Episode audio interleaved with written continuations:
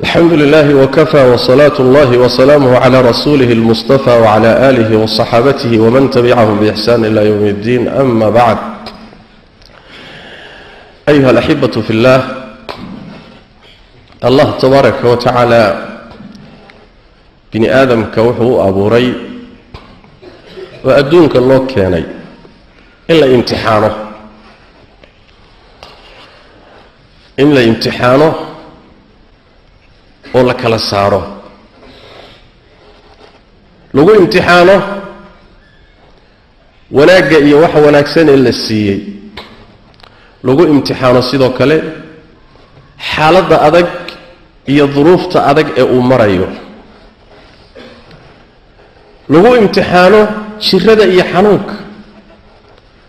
Lagu imtixaano faqriga iyo baahida lagu imtixaano xoolaha iyo khinaha lagu imtixaano xoogga iyo awoodda lagu imtixaano dacfiga iyo tabardarrida.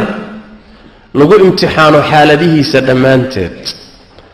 Allah tabaaraka wa tacaala qur'aanka kariimka wuxuu inoogu sheegay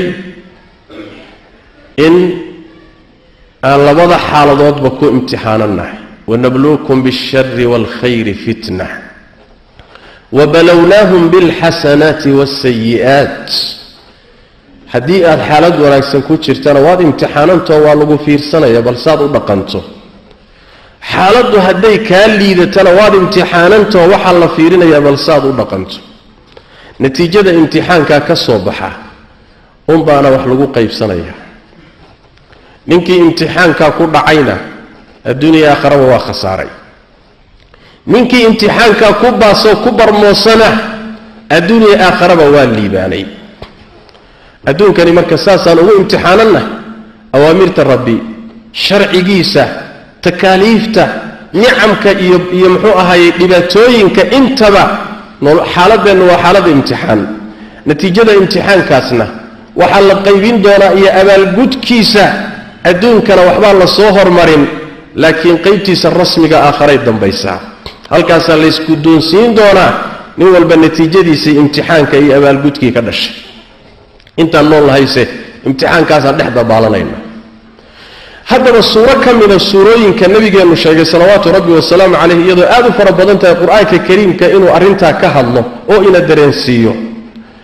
Axaadiista nebigana sal alay wasalam iyaduna aad uga hadashay ujeeddada muhimka ah si aan u fahanno oo aynaan u garamarin iyadoo nusuusta noocaasi aad u fara badan tahay ayaa haddana waxaynu soo qaadanaynaa xadiid cajab badan oo nebigeennu salawaatu rabbi wasalaamu calayhi inoo sheegay. Xadiidka bukhaari iyo muslim baa wariyey. Waxa uu rasuulku leeyahay sal alay wasalam saddex nin oo waxaa jiray ummaddii inaga horrayso reer bani israa'iil ahaa. Saddexda nin aafay qabeen mid walba dhibaataa gooni u haysay musiibo gooniya baa haysatay. Saddexdani mid ka mida cudurka baraska la yidhaahduu qabay ee jidhka caddeeya. Midka labaadna timihii madaxa ka buubay oo madax cad iyo timo la'aan buu ahaa. Midka saddexaadna nin indhool ah oon indhalahayn oon waxba arkaynin buu ahaa saddexdaa nin buu alla damcay tabaaraka wa tacaala oo doonay inuu imtixaano. Imtixaankoodu siduu u dhacay u fiirso. Malag baa ilaahay u soo diray tabaaraka wa tacaala. Malaggii wuxuu ugu yimid saddexdii nin. Suuro bini aadam buu ugu yimid. Nin caadi ah. Yuu iska soo dhigay. Ilan allah tabaaraka wa tacaala malaa'igta wuxuu awood u siiyey haddii rabbigood u idmo tabaaraka wa tacaala inay suuro aadame ku imaan karaan oy ruuxa ugu imaan karaan. Suuro bini aadam buu ugu yimid. Wuxuu u tegey ninkii baraska qabay. Wuxuu ku yidhi wax aada hesho ama lagu siiyo maxaad ugu jeceshahay? Maanta wax lagu siiyo maxaad ugu jeceshahay?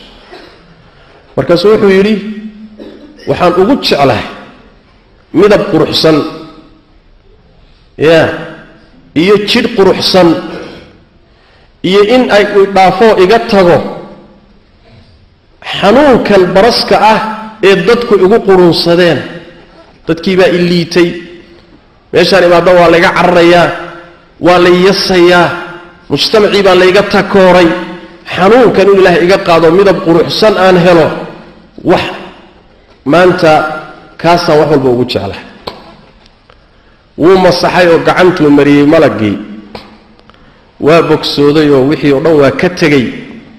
Jir quruxsan iyo midab quruxsan baa la siiyey. Intaa markii laysugu daray baa wuxuu ku yidhi xoolana maxaad ugu jeceshahay? War wax sheego. Markaasuu yidhi geel baan ugu jeclahay waxaa la siiyey hal toban sid ah bishii sagaalaad bishii tobnaad ilma sida. Yacni waxa weye dhalmadeedii baa dhow. Waa xilliga geelu ugu qaalisan yahay ayaa la siiyey. Hal riman oo bisheedii tobnaad ku jirta. Guddoon baa la yidhi. Intaa markuu u dhiibayna wuxuu ku yidhi allah ha kuu barakeeyo. Waa isaga tegey ninkii timuhu ka buubeenoo tima la'aantahaa buu u yimid. Wuxuu ku yidhi war wax lagu siiyo maxaad ugu jecesha wuxuu yidhi waxaan ugu jeclahay in timihii la ii soo celiyo timo inaan yeesho. Cudurkan timo la'aanta ahee dadku igu dhibsadeenna inuu ilaahay iga qaado. Isagana waa masaxay. Waxaa loo soo celiyey timihiisii timo quruxsan ayaa madaxa loo saaray. Kadibna wuxuu ku yidhi xoolo maxaad ugu jecesha lo-daan ugu jeclahay w neef lo ah oo isagana riman sac dhalaya ayaa la guddoonsiiye oo la yidhi qabso. Waana loogu duceeyo waxaa la yidhi allaha kuu barakeeyo. Waa isaga tegey. Indhoolkiibuu u yimid wuxuu yidhi war maxaad ugu jeceshaa wax lagu siiyo? Wuxuu leeyahy wuxuu yidhi in ilaahay indhahaygii ii soo celiyo oon wax kala arko. Dadka inaan arkaan rabaaye ilaahay araggaygii inuu ii soo celiyaa wax walba maanta ugu jecla. Asagana waa masaxo gacantuu mariyey oo markiiba araggiisiibaa ilaahay u soo celiyey. Markaasuu siduu rabay wax kala arkay wax u kala baxeen. Xoolo maxaad ugu jeceshahay? baa layidhi adhigaan ugu jeclahay waa neef adhi ah oo lamaan oo wata ilmihiisii wata ayaa isagana la guddoonsiiyey qabsaa la yidhi. Allah kuu barakeeyo. Waa isaga tegey. Imtixaanka qaybtiisii hore saasuu ku dhammaadayoo cudurradiina waa layska saaroo caafimaad iyo qurux baa loo baxay xoolana waa layska dharjiyey. Kadibna ninkii neefka geelee toban sidkaa la siiyey hasha riman la siiyey hashii waa ka dhashaday way tarantay ilaa geeliisii uu gaadhay tog dhan tog dhan iyo dhul dhan geel daaqahaya ayaa hashii ka dhashay. Kii neefka lo-da lahaana sici waa u dhalay waa tarmay lo fara badanoo tog dhan buuxinaysu isaguna yeeshay. Kii indhoolkaana sidoo kale ridiisii waa ka dhashaday. Ridii neefka wadatay isagana waa u tarantay. Markaasaa waxay noqotay tog dhan inay buuxisay. Saddexdoodiioo sidaa u laban yaa oo nin walba tamashlaynahaya oo caafimaadka ku tamatucayo oo xoolo ka dheragsan yahay ayaa imtixaanka qaybtiisii labaad ku bilaabatay. Isla malagii laftiisii baa u yimid. Suuradiibuu ugu yimid. Qaabkiina waa ugu yimid. Ma suuradii markii hore ee isagu u imaanayay uu lahaaba waa suuroobi kartaa mise nin walba suuradiisoo kale ugu yimid kan oo indhahala suuradiisoo kale kan muxuu ahay timuhu ka buubeen suuradiisoo kale ayadana waa suuroobi kartaa suuradiisii iyo hay'addiisii buu ugu yimid. Markaasuu wuxuu ku yidhi kii waxaa lagu soo hormaray baraska qabay. Wuxuu ku yidhi niyo nin miskiinaan ah nin miskiinaan ah socotona waan ah jidkii iyo asbaabtii iyo nooligii baa iga go'ay. Aan jidka ku mari lahaa. Ee waxaan ku weydiisanayaa oon kugu weydiisanayaa allaha jidhkan quruxsan ku siiyey. Xoolahanna ku siiyey. Allaha magaciisa waxaan kugu weydiisanayaa hal neef oo geel ah oon safarta u kaalmaystoon meeshaan u socday ku gaadho sahayda iga bixi. Ya war hal neef oo geelah geel dhan oo tog buuxinaya muxuu ka dhan yahay markaasuu wuxuu ku yidhi adeer xuquuqdu waa badan tahay geelan xuquuq badan baa lagu leeyahay. Anigiiyo geeloon hana fiirinine laakiin geelan xuquuq badan baa saaran raalli ahow. Kac iska tag socodkaaga wado meeshaad wax ka helaysa ka hel. Markaasuu wuxuu ku yidhi warniyo inaan ku garanayaabaad moodaaye ninaan garanayaad u eg tahay. Miyaadan baras qabi jirin. Oodan faqiir ahaan jirin. Oo ilaahay xoolo ku siinin. Baraskiina kaa daaweynin markaasuu waxaa sheegaysa waxba jiray dhaaf. Xoolahan aad arkaysa buu yidhi aniga iska dhaafe kacab kacab ka awow ka awow rag waaweyn baa kala dhaxlay buui rag waaweyn yaa odayaal oo sharaf leh baa xoolahan soo kala gaadhoy ka soo jeedaane warkaad akhriyaysa bannaanka la aad buu ku yidhi. Markaasuu wuxuu ku yidhi haddaad run sheegayso warkaaad sheegayso run yahay sidaad ahaan jirtay allaha kaa dhigo. Maxay dee macnaheedu? Xoolahana allaha kaa qaado baraskiina allah kugu soo celiyo waa isaga tegey. Ninkii waxaa loo yimid timuhu ka buubeene aqrac ahaa. Wuxuu ku yidhi warniyo socotaana sahaydina waa iga gooday waxaan ku weydiisanayaa. Allaha tabaaraka wa tacaala timaha quruxsan ku siiyey xoolahanna ku siiyey. Waxaan ku weydiisanayaa hal neefoo lo ah oo aan safarta u kaalmaystoon jidka ku maroon sahay ka dhigto. Intaa keliya isii sideeda kor isaguna ku jawaabo wuxuu yidhi adeer xuquuqdu waa badantay raalli ahow war miyaana ku garanaynin ood hebel ahayn? War ninkii nooca ahaan jiray soomati inaan ku garanaya aad moodaayo maya maya maya maya isma garanayn. Xageed ugu aragtay. Ya war xoolahan odayaal iyo ab baan ka soo gaadhay raalli ahow haddaad saad sheegayso ay run tahay ilaahay sidaad ahaan jirtay ha kaa dhigo. Isagana waa ka tegey indhoolkii baa loo yimid oo adhi badan u daaqahay. Wuxuu ku yidhi niyahow waxaan ahay nin miskiin ah. Socotona waan ah. Sahaydii baa iga gooday. Socod ma jiro. Maanta allaha ii kaalmeeya. Kadibna adiga oy gacan qabta mooye meel gaadhid iima sugnaan meel lama gaadhi karo ee allaha tabaaraka wa tacaala araggaagii indhahaaga kuu soo celiyey dartii waxaan kugu weydiisanayaa iyo magaciisa waxaan kugu weydiisanayaa. Hal neefoo adhi ah oo aan sahay ka dhigtoon safarta u kaalmaysto. Hal neefoo adhi. Ah ninkii indhoolkaa wuxuu yidhi niyo horta indhool baan ahaan jira waxba ma arki jirin. Ilaahay baa ii soo celiyey araggaydii faqiirna waan ahaan jiray. Ilaahay baa xoolahan aad arkaysa i siiyey.